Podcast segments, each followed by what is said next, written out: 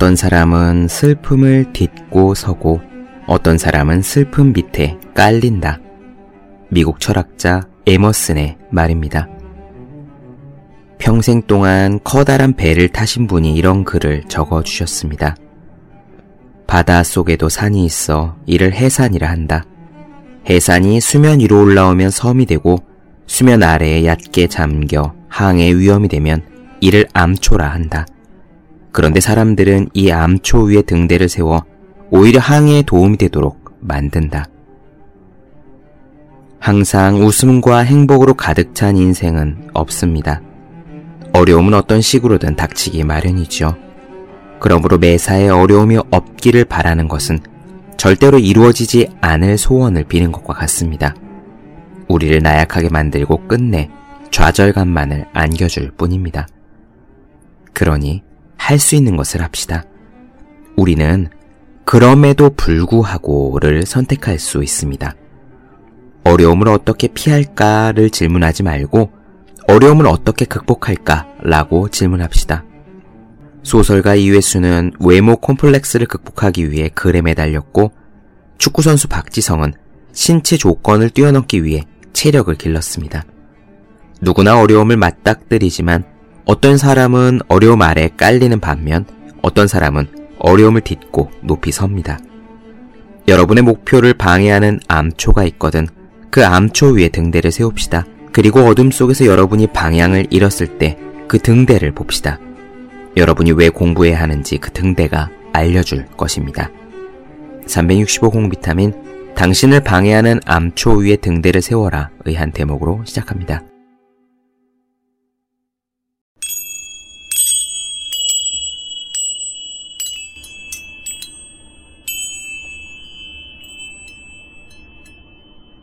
네, 안녕하세요. 본격 공부자극 팟캐스트 서울대는 어떻게 공부하는가 한재우입니다. 오늘은 무라카미 하루키의 그러나 즐겁게 살고 싶다 에세이를 나누어 드리는 마지막 시간이 될 겁니다. 오늘은 서로 연관성 없는 자잘한 하지만 듣고 나면 왠지 흐뭇해지는 에세이 몇 편을 그냥 편하게 나누어 드릴 거예요. 그동안은 그래도 무언가 묶음 묶음을 지으려고 애를 써봤는데 사실 하루키의 에세이들 중에는 그렇게 기획을 하기가 쉽지 않은 하지만 그렇다고 그냥 흘려버리기에는 아까운 그런 글들이 제법 많습니다. 오늘 그중 몇 가지 저는 읽으면서 웃음이 피식 나왔던 그런 글들을 나누어 드릴 텐데요. 큰 부담 없이 편안하게 들어주시면 좋을 것 같습니다. 먼저 첫 번째 글은 작지만 확고한 행복이라는 글이거든요. 마치 오늘 나누어 드릴 다른 에세이 짧은 글들을 대표하는 듯한 제목이네요. 작지만 확고한 행복. 여러분들은 삶에서 이렇게 작지만 확고한 행복을 많이 가지고 계신지 모르겠습니다. 아니, 어쩌면 작지만 확고한 행복이라는 생각 자체를 못하신 채로 바쁘게 살아오신 분도 많을 거라는 생각이 조금 드네요. 만약 그러시다면 지금 이 짧은 글을 들으시면서 우리가 우리 일상에서 늘 함께 했지만 잘 인식하지 못했던 작지만 확고한 행복이 무엇이 있을지 한번 떠올려 보시면 좋을 것 같아요. 짧은 이야기 바로 시작하겠습니다. 작지만 확고한 행복.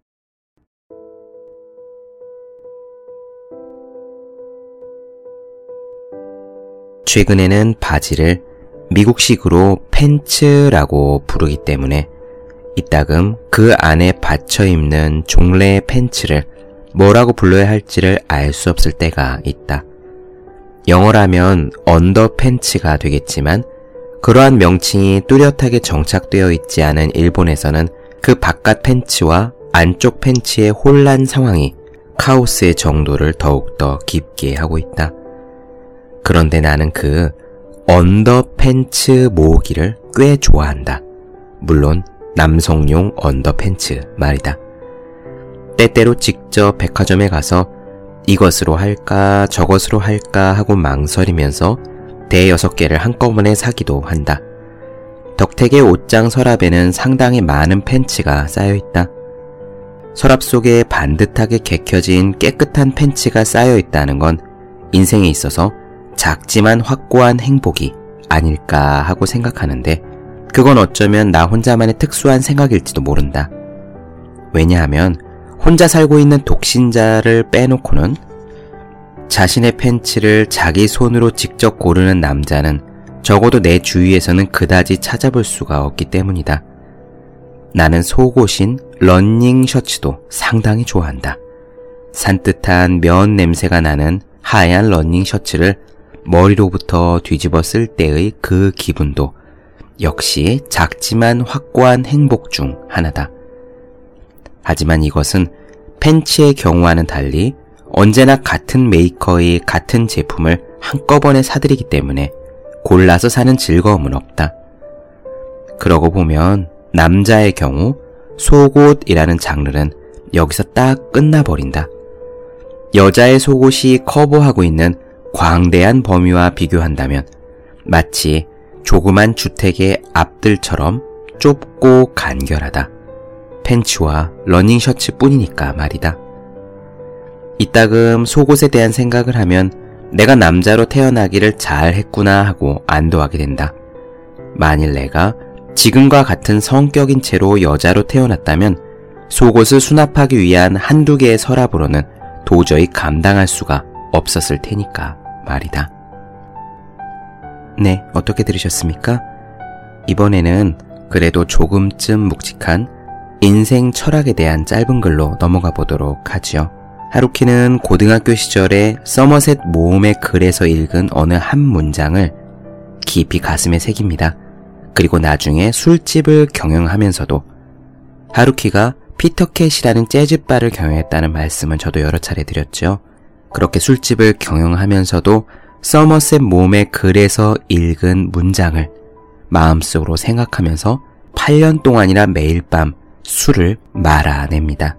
인생 철학은 어떤 일을 하든지 삶을 대하는 자신만의 자세로서 일관되게 이어진다는 점, 지금 이 글에서도 잘 드러나고 있다고 생각해요.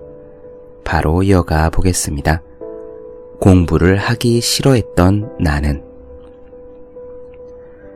나는 학생 때부터 공부를 하기 싫어해서 성적이 그다지 신통치 않았던 편이지만 그래도 영문, 이력, 참고서를 읽는 것만은 예외적으로 좋아했다. 영문, 이력, 참고서의 어떤 점이 그렇게 재미있느냐 하면 거기에는 예문이 잔뜩 실려 있기 때문이다. 이 예문을 하나씩 하나씩 읽거나 외우거나 하기만 해도 전혀 지루하지가 않았고 그런 일을 계속하다 보니 어느 틈엔가 극히 자연스럽게 영어 원서를 읽을 수 있게 된 것이다. 학교의 영어 교육에 문제점이 있다고 트집을 잡는 것은 아니지만 전치사라든가 동사 변화 같은 것을 아무리 정확히 암기한다 해도 원서는 읽을 수가 없다. 나는 그 무렵에 외운 예문을 지금도 몇 가지 기억하고 있다. 예를 들면 서머셋 모음에 어느 면도사에게나 철학은 있다 라고 하는 말도 그 가운데 하나다. 그 앞뒤에 붙어 있는 문장이 상당히 긴데 그건 잊어버렸다. 요컨대 아무리 사소한 일이라도 매일 계속하다 보면 거기에서 자연히 철학이 생겨난다고 하는 취지의 문장이다.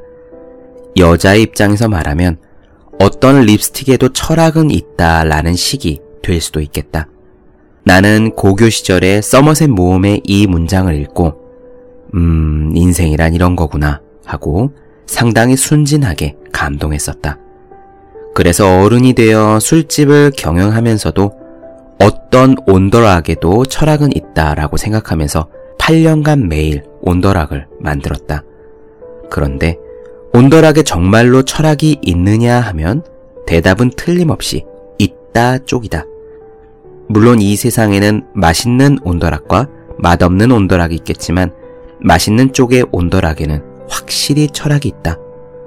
온더락이란 얼음 위에 위스키를 따르는 것 뿐이지 않느냐라고 생각할지도 모르지만 얼음을 쪼개는 방법 하나로도 온더락의 품위와 맛이 확 달라지는 것이다. 얼음도 커다란 얼음과 작은 얼음의 녹는 방식이 다르다. 커다란 얼음만 사용하면 투박해서 모양이 보기 싫고 그렇다고 해서 작은 얼음이 많으면 금세 물이 많아진다. 그래서 크고 작은 얼음을 잘 배합한 뒤에 거기에 위스키를 따라야 한다. 그러면 위스키가 잔 속에서 호박 색깔의 조그만 소용돌이를 그리게 되는 것이다. 다만 이런 경지에 도달하기까지는 오랜 세월이 걸린다. 그런 식으로 몸에 익힌 조그만 철학은 나름대로 나중에 크게 도움이 될 것 같은 느낌이 든다. 네, 온더락에도 철학이 있다는 이야기. 여기서 하나 언급드리고 싶은 게 있어요. 하루키는 자기가 중고등학교 때 공부를 제대로 한 적이 한 번도 없다라고 당당히 이야기하면서 사실은 일본의 유명한 명문대 중 하나인 와세다 대학을 나왔습니다. 저는 한때 그게 이상했거든요. 공부를 하나도 안 했다고 하면서 어떻게 와세다대를 들어갈 수 있지라고 했는데 나중에 하루키의 어느 에세이에서 그 답을 찾았습니다. 어느 책에 실려 있는지 제가 되짚을 수는 없어서 딱히 전달드릴 수는 없는데 대강 이야기하면 이런 거예요. 하루키는 자신이 진짜 중고등학교 때 학교 공부를 거의 안 했답니다. 그냥 자기가 좋아하는 일만 했대요. 하루키가 개인적으로 좋아하는 일이란 소설책을 읽는 거였습니다. 그리고 그 소설책도 일본의 문학작품이 아니라 주로 영미소설이었대요. 집에 영미소설 원서들도 제법 있었나 봐요. 그래서 시간이 나는 대로 항상 소설책을 읽고 영어 원서로 소설책을 읽고 했다는 거죠. 그리고 지금 이 에세이에서 말한 것처럼 틈틈이 그냥 자기가 좋아서 영어 참고서의 예문을 외우곤 했습니다. 그러다가 나중에 하루키가 대학을 갈 때가 됐는데 와세다대에서 시험 과목이 국어, 그러니까 일본어가 되겠죠. 국어와 영어, 그리고 사회였던가 무슨 암기 과목 하나 정도가 있었다고 해요. 국어랑 영어는 사실 준비를 전혀 안 하고 그냥 보러 갔고 암기 과목 정도만 따로 공부를 조금 해서 갔답니다. 소설책 많이 읽었으니까 국어 문장 잘 읽었을 거고요. 영어 원서를 읽으니까 영어에는 문제가 없었겠죠. 그리고 암기 과목 하나 정도 열심히 파서 와세다 대에는 턱걸이로 붙었다라고 하루키가 이야기했는데 그 부분을 읽고서야 중고등학교 시절에 제대로 공부해 본 적이 없다. 학교 공부에 매달려 본 적이 없다 라고 장담하던 하루키의 말이 조금 이해가 됐었습니다. 다음 글 이어가 볼게요. 이거는 그저 웃음이 피식 나오는 글입니다. 요즘 고양이에 대한 인기가 새삼 높아지고 있잖아요. 길냥이들, 고양이들 말입니다. 이 고양이는 굉장히 매력적인 존재라고 저도 생각합니다. 저는 원래 고양이에 별 관심이 없었는데 제 동생이 고양이를 굉장히 좋아하고 유튜브에서 고양이 동영상을 찾아보고 뭐 그렇거든요. 그런 이야기를 옆에서 계속 듣다 보니까 저도 고양이에 대해 관심이 좀 생기고 길에서 길냥이를 보면 일부러 말도 붙이고 물론 고양이가 대답을 하지 않지만요. 나름 친고양이 파인 사람이 되었습니다. 젊었을 때부터 고양이를 좋아했고 여러 마리의 고양이를 길렀던 하루키의 글 수수께끼에 휩싸인 고양이 계속 이어가겠습니다. 인간도 여러 부류가 있겠지만 고양이의 부류도 참으로 다양하다. 나는 대체로 한가한 생활을 보내고 있기 때문에 늘 고양이들의 움직임을 관찰하는데 아무리 오래 보고 있어도 실증이 나는 일은 없다. 열 마리의 고양이가 있으면 거기에는 열 가지 다른 개성이 있고 열 가지 다른 버릇이 있으며 열 가지 다른 생활 방식이 있다. 그런 것은 살아있는 생명체니까 당연하지 않느냐라고 말한다면 그뿐이지만 그래도 가까이에서 자세히 들여다보고 있으면 여러 가지 불가사의한 일이 많다. 그거 참 이상도 하구나 라고 생각하면서 고양이를 바라보고 있다가 하루 해가 저물어 버리곤 한다. 우리 집에는 11살 된 암컷 샴과 4살 먹은 수컷 아비시니언이 있는데 성격이 복잡한 점에서 보면 나이를 먹은 샴 쪽이 역시 앞선다. 우선 첫째로 그 고양이는 밥을 주어도 얼른 입에 대지 않는다. 아무리 배가 고파도 흥, 밥이로군 하는 표정을 짓고 다른 쪽으로 가서 한참 동안 꼬리를 핥고 있다. 그리고 시간이 지나 주위가 조용해진 다음에 다가와서 어디 먹어볼까? 라는 식으로 밥을 먹는 거다. 어째서 그런 짓을 일일이 하지 않으면 안 되는지 나로서는 전혀 이해가 되지 않는다. 그리고 그 고양이는 추운 계절에 이불 속으로 들어올 때 반드시 먼저 세 번 이불 속을 들락날락 하는 버릇이 있다. 우선 이불 속으로 들어와 들어 누워서 잠깐 동안 생각하고 나서 아무래도 안 되겠어 하는 느낌으로 쓱 밖으로 빠져나간다. 이것이 세 차례 계속되고 네 번째에야 겨우 자리를 잡고 깊이 잠이 드는 것이다. 그 의식을 치르는데 대충 15분 정도의 시간이 소요된다. 아무리 생각해봐도 이것은 완전한 시간 낭비다. 고양이 쪽도 번거로울 테고 나도 간신히 잠이 들려고 하면 고양이가 들락날락거리니까 상당히 신경이 곤두선다. 삼국지에는 유비가 제갈량을 막기 위해서 삼고초려의 예를 다한 적이 있지만 고양이가 한밤중에 그런 짓을 할 필요는 없지 않은가. 이따금 어째서 어떤 이유로 어떤 경로를 통해 그런 버릇이 고양이의 머릿속에 각인된 것일까 하고 진지하게 생각해 볼 때가 있다. 고양이에게도 고양이 나름대로의 유아 체험이 있고 청춘기에 뜨거운 상념이 있고 좌절이 있고 갈등이 있는 것일까? 그리고 그러한 경로를 거쳐 거기에 한 마리의 고양이로서의 아이덴티티가 생겨나서 겨울밤에 정확히 세 차례 이불 속을 들락날락 하는 것일까? 고양이는 참 너무도 많은 수수께끼에 휩싸여 있다. 네, 어떻게 들으셨습니까? 하루키는 고양이에 대한 이야기를 했는데요. 제가 8년 동안 같이 살았던 우리 푸들도 비슷한 행동을 했습니다. 이 고양이처럼 체계적으로 세 번을 왔다 갔다 하는 의식을 치른 것은 아니지만요. 진짜로 잘 때 제 옆에 와서 자리를 잡고 누웠다가 뭔가 불편한 듯 일어나 파다닥 털을 털고 다시 다른 쪽에 자리를 잡았다가 또 뭔가 불편한 듯 일어나 파다닥 몸을 털고 다시 자리를 잡아 그렇게 두세 번쯤 반복한 후에 비로소 잠에 깊게 들었었습니다.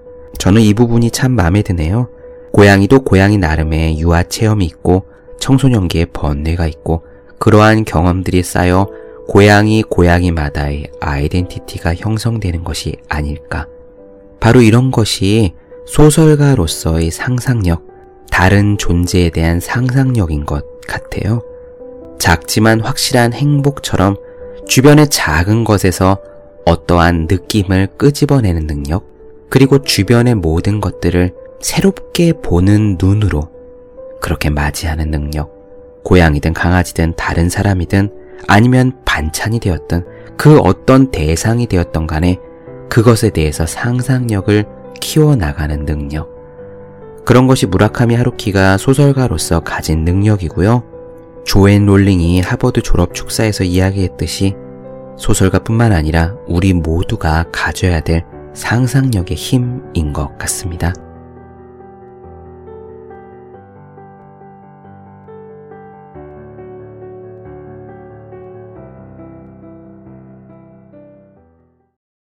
네, 본격 공부자극 팟캐스트 서울대는 어떻게 공부하는가 무라카미 하루키의 그러나 즐겁게 살고 싶다 에세이를 나눠드렸습니다.